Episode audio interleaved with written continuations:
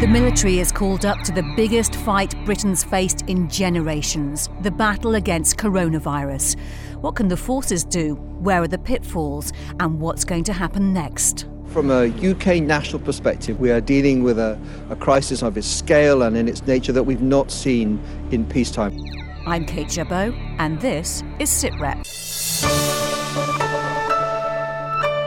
It has been an extraordinary week, one in which major announcements have come one after the other at a dizzying pace.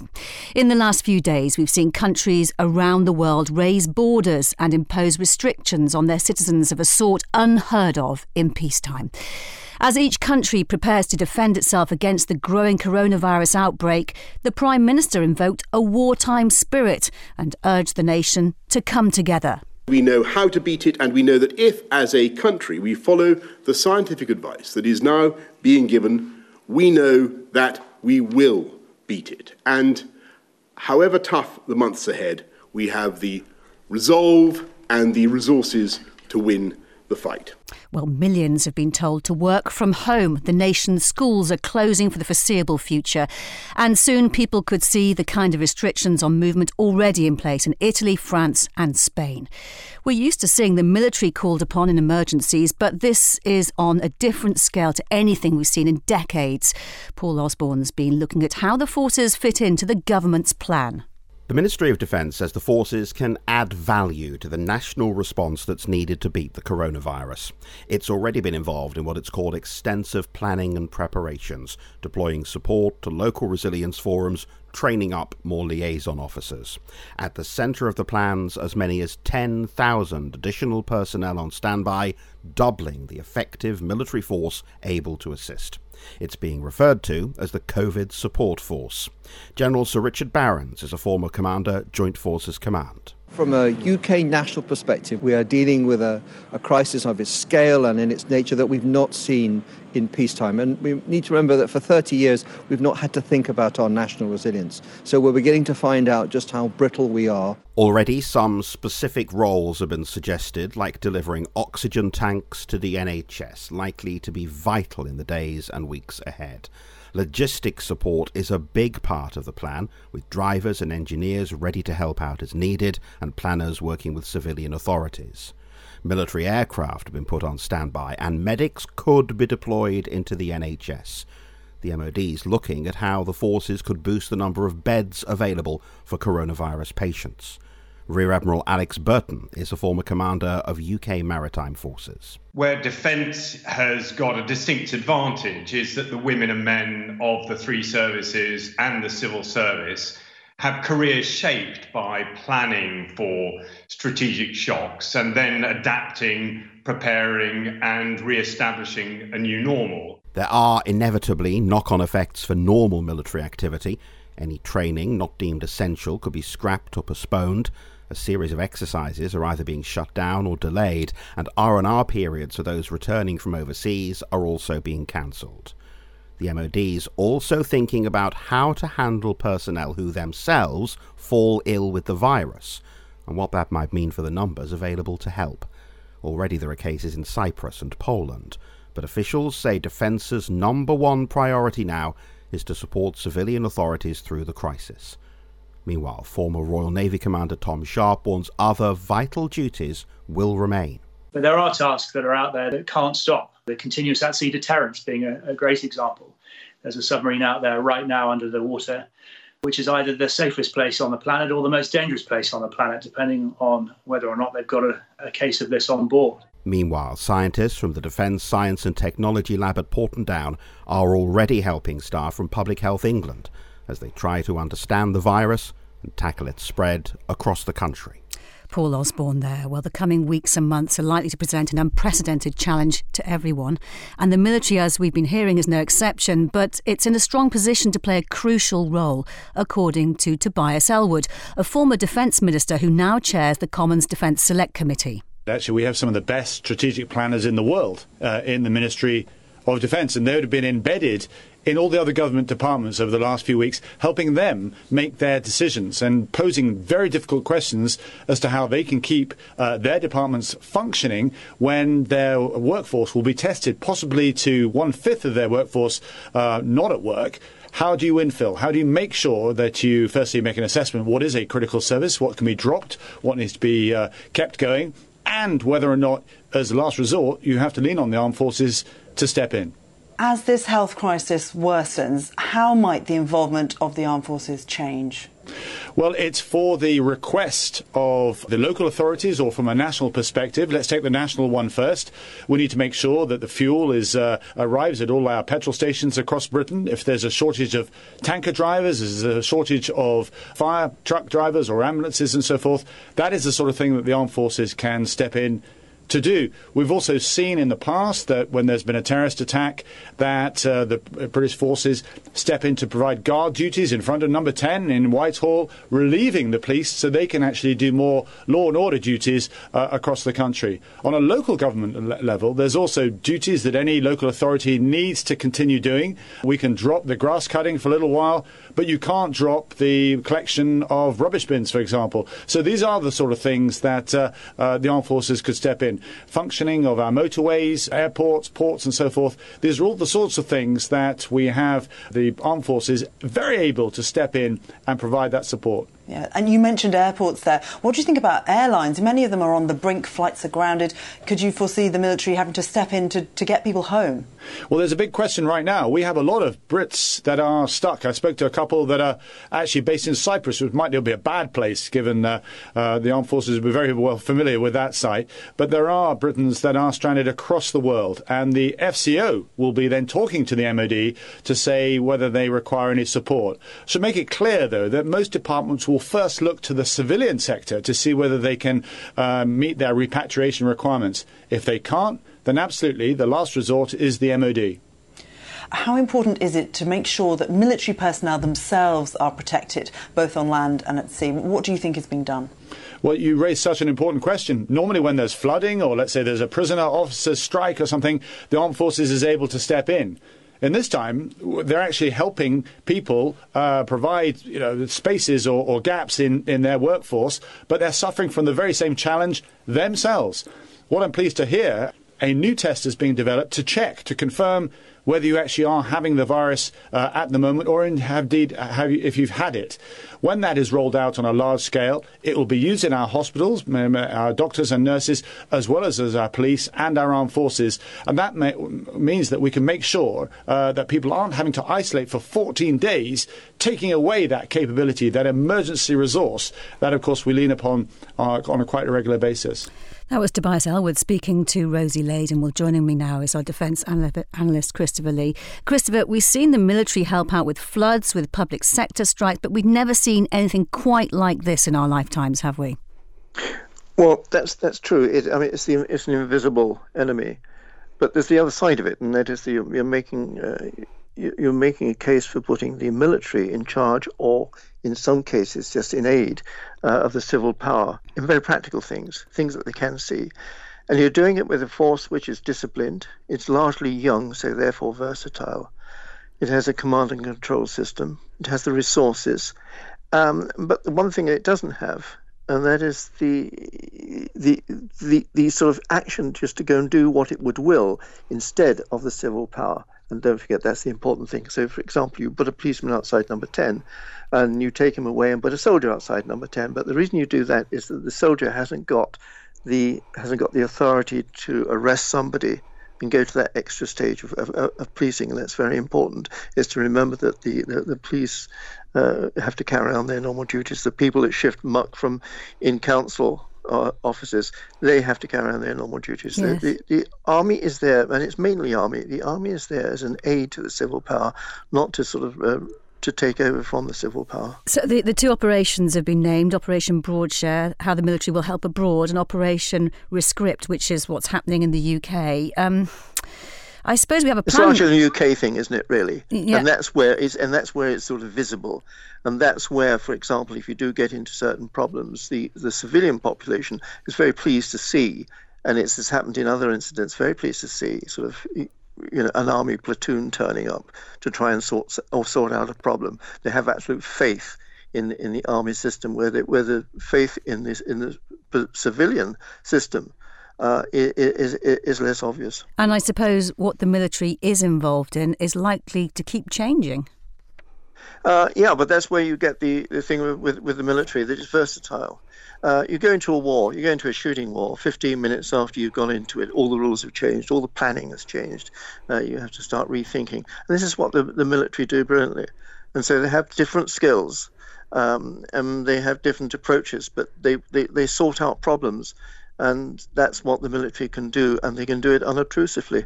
Christopher, uh, and they don't have to go to a big, they don't have to go to a sort of a cabinet meeting to do so. All right, Christopher, stay with us. BFBS, the Forces Station. Well, it's not just the British forces who are being called on to respond to the outbreak. Around the world, military resources are being reallocated. The US Defense Secretary Mark Esper explained what America's forces will do. The Army's work on a vaccine is one of the many ways the Department of Defense is supporting President Trump's whole of government approach to fight the virus and substantially slow its spread. The Department of Defense will make available up to 5 million N95 respirator masks, and other personal protective equipment from our own strategic reserves to the Department of Health and Human Services for distribution. The first 1 million masks will be made available immediately. Next, we are prepared to distribute to HHS up to 2,000 deployable ventilators for use as needed. Third, the department has made our 14 certified coronavirus testing labs available to test non DoD personnel as well, and we will soon offer two additional labs for that purpose. We hope this will provide excess capacity to the civilian population. Finally, we are considering activating National Guard and Reserve units to assist states with planning, logistics, and medical support as needed. That was the US Defence Secretary Mark Esper there. Well, usually military assistance to civilian authorities is relatively short term, but this time the commitment appears to be open ended. Michael Clarke is a former Director General of the Royal United Services Institute and has been speaking to Paul Osborne. Military aid to the civil power, as it's called, MACP, and sometimes MAC-A, military aid to civil authorities, is something that is part of all military tasking because there's different ways in which the military can aid the civil authorities. So that's nothing unusual there. And be, since the advent of a lot of terrorism in Britain, Operation Temperer has uh, created a situation where up to 10, sometimes even 12 or 13,000 troops could be deployed, although generally that was anticipated for counter-terrorism actions, and that's only happened two or three times, and usually for a period of about 48 hours. So one of the things that's interesting about this situation is that if the military get involved, then the chances are they're going to be involved for several months, not a couple of days or a couple of weeks. The nearest parallel I can think of would be the run up to the 2012 Olympics, where the military were brought in in the final, I think it was month or five weeks, to deal with all the ticketing issues that were going out, spinning out of control. And they did a fabulous job. I was involved in a little bit in, in looking at what they were doing at the time. They were very, very good. But this would be a different order of magnitude. This would be a big commitment for quite a long time. And I think the military would also be, to a degree that they're not very comfortable with, they'd be making it up as they go along. Of course, the mood's going to be very different, isn't it? The Olympics were a feel good moment. There was a huge amount of goodwill for the forces back then. This time, it won't necessarily be the same. Yes, and, and I don't think we, we will we won't see the military on the streets in the way that that uh, some of the popular press tend to talk about it. I, I mean, what the military will will do initially is they can provide transport they can provide logistics. They can provide tremendous planning uh, facilities. So, if it is the case that um, certain sort of key stocks of medicines or food um, has to be moved around, or if it's a case that machinery or, or medical equipment has to be moved around, if necessary at short notice, then the military are really good at doing that, and they can set up a system whereby it can happen reasonably quickly and easily. It won't be cheap, but then you know the military isn't cheap because they do everything in a certain sort of way. They bring a big organisation to bear on it, and they solve the problem. So that's the sort of thing that they will do. And you know when they say we will bring the army in, um, it really means that the army will be providing backup if things get really difficult, if we're thinking in terms of civil disorder, and that's at the uh, you know the, the the opposite end of the spectrum, really, which ministers you know really hope we don't get anywhere near that. But if we did, again, the military would the first thing they would do is back up the police by doing other police jobs so that the police could be at the front end of dealing with the public. And it's a last resort, in a way, to have the military on the streets acting as policemen. It's not what they're trained for. It's one of the things they're not specially good at. Um, but everything up, up to that level uh, is something that they can certainly turn their hands to. There's always been that desire to separate military and civilian authorities. Given the pace of the announcements, though, in the last few days, if the government decides down the line it needs to be more forceful, it needs to be forcing people, as it were, to stay at home and not to travel, then theoretically the military could be asked to help out with that. Well, in an extreme case, that might be true. It's possible because you know we've never been in this situation before that events events might move quite quickly. If we ended up with troops, as it were, performing a, a sort of pseudo police role, then again it would be at the lowest end of the policing area, and I'm I'm pretty sure they would do it very very well what the army provides more than anything else is numbers. It, it can it can turn out a lot of people if necessary at short notice. And so you know rather than having as it were you know soldiers in twos walking up and down the high street um, looking at you know, parking and that sort of thing that that wouldn't be the case. But if we needed a lot of soldiers in order to cordon off an area, then they could turn out more easily than you can turn out 200 policemen. You can turn out 200 soldiers to actually put a physical cordon around an area or something like that. And the other thing I found during the Olympics, as you say, it was a very different atmosphere. But you know, if people are being directed to go left rather than right in their cars, um, or to actually turn around and go back because they've come the wrong way, if, a Marine corporal comes up to you and leans into your car and says, "Sorry, sir, you're going to have to turn around and go back," you don't tend to argue. Um, there is there is a sort of a there's a mystique about somebody in military uniform, male or female, that by and large people do what they're told when somebody in uniform, military uniform, tells you to do it. Aside from the kind of roles we've talked about, in the United States, the defense secretary there has talked about the US military providing ventilators to assist health services. Is that the kind of thing where the military could help? Yes, for sure. I mean, when we look at the number of ventilators we've got in this country, which is, is far inadequate compared to the number I think we're going to need, everyone thinks we will need, then the military can add a few hundred ventilators to that figure um, you know, the figure that's being touted at the moment is that we need upwards of 12,000, and the military can throw in the, the few hundred that it's got and some of the medical facilities that it can create. The other thing the military can do is it can it can produce as it were mobile medical facilities quite quickly. So insofar as the um, the Royal Army Medical Corps can deploy, then they will be able to be a value in in being able to deploy at fairly short notice to be sent here or sent there, and they can break down the material and you know come somewhere else with it much more easily than the health service can. Also, although, although you know one shouldn't compare what the military can do in medical terms to what the health service does, which is a, a massive organisation. What they do provide that could be useful, they can provide in very specific ways.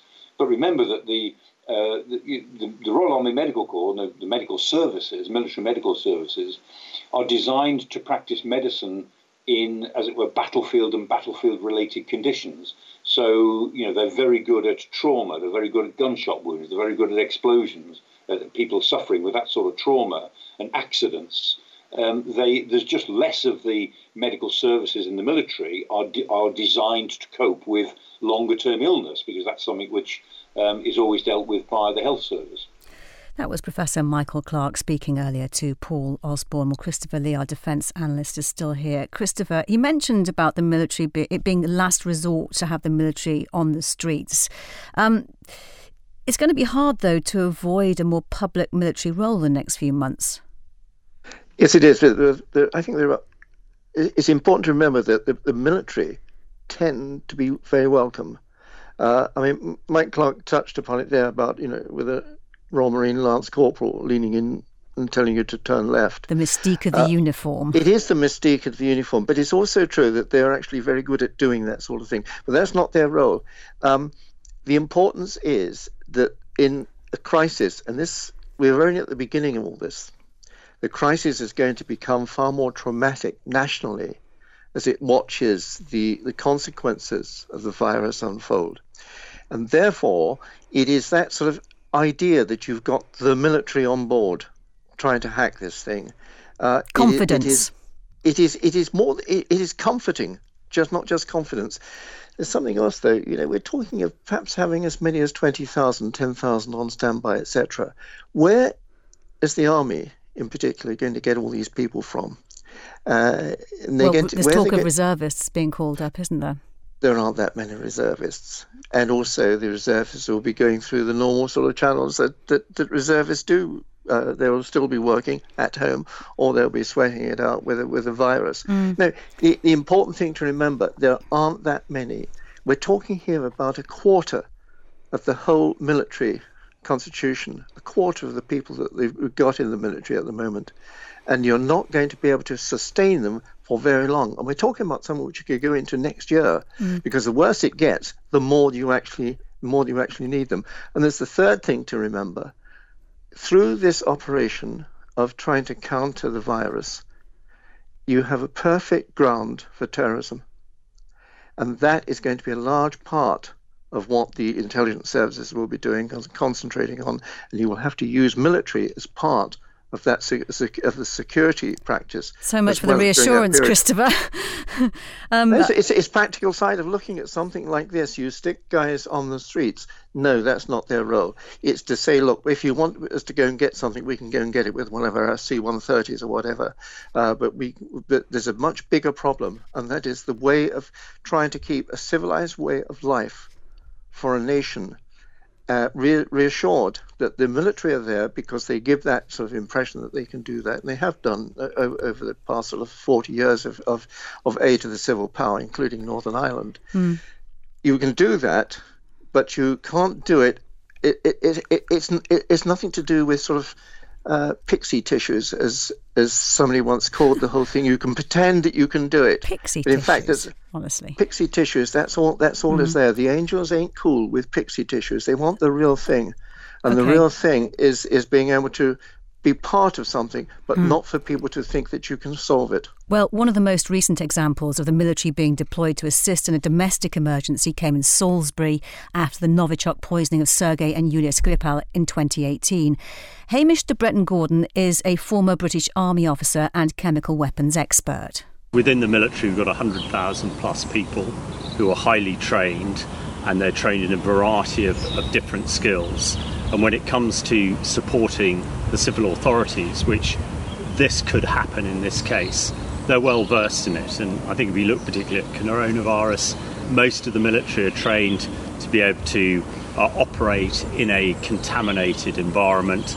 You know, they have the equipment uh, on them, their own personal equipment. We are incredibly fortunate that we've got a very large group of men and women who will do an excellent job. How do we protect military personnel so that they are available to help when the public needs them? Well, the military will be protected in the same way that, that civilians are, and I think it's very important that the advice coming out of the government, the NHS, are followed, and I'm sure you know military commanders you know around the country and around the world where the British military are deployed will be reinforcing that, um, so that it'll be no different at all. Uh, we, we, we know how to keep safe and, and if we get ill, we need to follow the, the direction that we have there. Uh, with the military, of course, you know, on operations, this this can be more difficult. However, you know, as you're generally fairly isolated, you know, the, the chance of, of uh, contagion on a wide scale would appear to be limited. But you know, I, am not a medical expert in this area. I'm sure all these contingencies are being looked at, and uh, I'm sure the, the British military will operate brilliantly as it always does. Are there any lessons that the military learned from the, uh, the Salisbury attack that they can take into the coronavirus? Yes, I think there are. You know, one of the key lessons that we learned from the Salisbury attack, and actually we know from all chemical attacks, is the importance of decontamination. Uh, and that, that we're seeing that with the coronavirus as well. To prevent the spread of, of the virus, you know, the best thing you can do is wash your hands properly. And in a way, that's that decontamination we, we've learned from Salisbury. The first job of the military is to protect the country, and there are many hundreds, if not thousands, of uh, British military deployed on current operations, and they will need to be looked after and supported first. But uh, I'm sure that is being looked at. Uh, you know, and our medics are, are, the best in the world, and will do a fantastic job if they're called on to do do this and to help the NHS to protect us uh, from the coronavirus. That was Hamish de Bretton Gordon speaking to Lisa Hartle. Christopher Lee, the forces will be asked to help the country cope with a virus to which the forces are every bit as vulnerable as everybody else, perhaps even more if they're on operations, as suggested by Hamish de Bretton Gordon. Yeah, um, that that's going to be it's going to be so for the whole the whole country, isn't it? I mean, you cannot expect one organisation, whatever its reputation, and nobody has done anything else but sort of say, "Aren't these wonderful guys?" And whatever they're asked to do, they will fix it because they've got the organisation, they've got the training, and they've got the instinct to do so, and they've always done it. But the truth is, they are as vulnerable at certain parts in what they are able to do. Now, get this right about the military. The military isn't therefore the, the, solution to the whole thing. No. The military would be called in because we are incapable at the moment of the way society is organized to do it without the military. And the military being part of it, you sort of call them out and say, "Look, you're trained to do this. Let's do it. Uh, let's come in and let's uh, and let's be part of it." But you're not the solution, and that is what people yeah. should recommend. Uh, that said, though, we heard earlier the Defence Lab at Porton Down helping to try to learn more about the virus and how to beat it. I mean, that could be the way it's all going to end. Uh, I think a lot of things end at Porton Down, but that's not one of them. You've got to assume you've got to assume that every laboratory that has a that I don't know that, that has a, a, a, a, scientific bowl in its head is trying to do that at the moment. And again, don't put everything onto ah Porton Down. We know about that, and therefore hmm. it might come up with a solution. The solution. It's an option the solution can come up in somewhere like China, it can come like uh, in Wisconsin Indeed. or whatever. Mm. Well, the huge changes announced in the past week have any number of knock on effects. One is the likely delay to the defence review promised by the government a few months ago. Former National Security Advisor Lord Ricketts told MPs earlier this week that if it goes ahead at all, it will have to be stripped down to the bare essentials. I do not see how a deep and thorough integrated review covering the entire spectrum can now be done by July. I mean, we did ours in 2010 in five months. Um, it was rushed. I do not know, of course, whether they will want to put off the entire exercise, including a comprehensive spending review. Um, if they are going to go ahead with a spending review in July, which they may well, because the whole of government spending will have been um, bent out of shape by the pandemic crisis, then um, perhaps they should be aiming for um, at least the outlines, the principles um, of um, uh, an integrated review, the foreign policy baseline, some principles about uh, Britain's role in the world, and uh, some initial priorities, leaving more detailed work to be done later. Lord Ricketts there. Uh, Christopher Lee, a full scale review may be impossible, but you do still need to plan for some kind of post virus future. You do, and the you've got to remember it was marvelous seeing the Chancellor get up and saying, "Look, I got all this money and I'm going to spend it," and that's what he's going to do. But who pays for it? And the truth is that all the separate departments, from health to education to transport to defence, is going to have to pay for this thing because by the end of the summer, each department will have, including defence, will have look at your budget because you're not going to have such a big budget next year very likely. So the Defence Ministry is going to feel number 10 Downing Street looking at big projects that they've got, for example, the aircraft carriers, Trident missile. Uh, uh, upgrading, etc.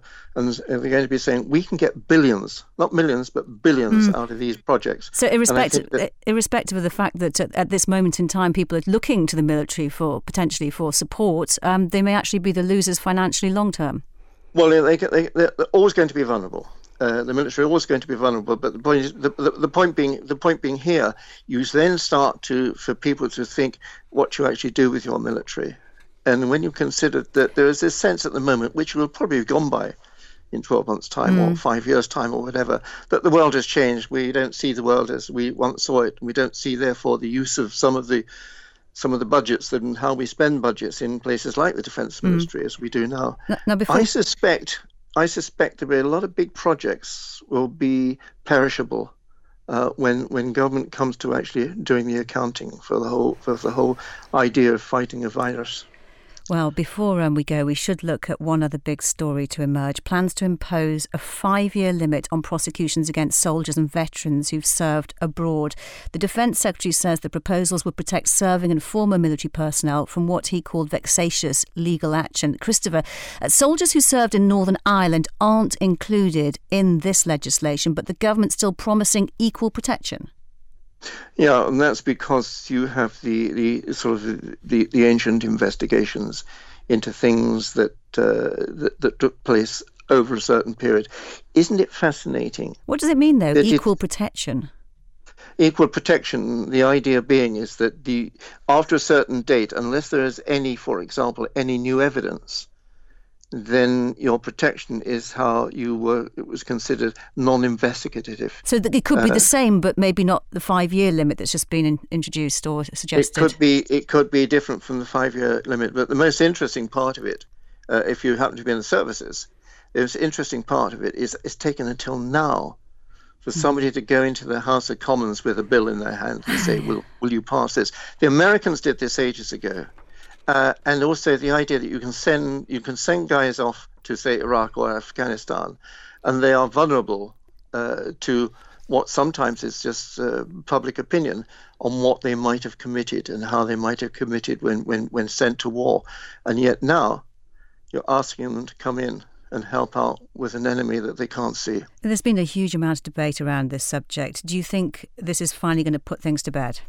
No, I don't think it'll put things to bed. I think it'll take it that stage further, and it's very important and uh, for the next next deployment, and also evidence that may come up with incidents uh, for the past two major deployments, that is Iraq and uh, and I suppose Af- Afghanistan. The military is vulnerable, and the military always feels vulnerable. Uh, and just cannot believe that it's not protected from this sort of thing. People do behave differently. People come across different situations in wartime and that is the important thing that we're not protected. The military is not protected by by by by the laws of this land, and somebody can be prosecuted in laws that were designed for in entirely different situations, and I think that's unnerving to some extent. It's unnerving, but you know, if you're a soldier, you joined up and you didn't think about what the law might be. You joined up because you wanted to be a soldier. Uh, and the next thing is you're driving a van down High Street and say, How can I help? Well, on that note, we'll leave it for now. My thanks to you, Christopher, and to all of our guests. Don't forget you can keep up with the latest on how the military is joining the fight against the coronavirus at forces.net slash news. And you can keep up with us on Twitter. We're at BFBS SITREP. Until next time, from me, Kate Chabot, thanks for listening. Goodbye. BFBS, the Forces Station. Forces Station. SITREP.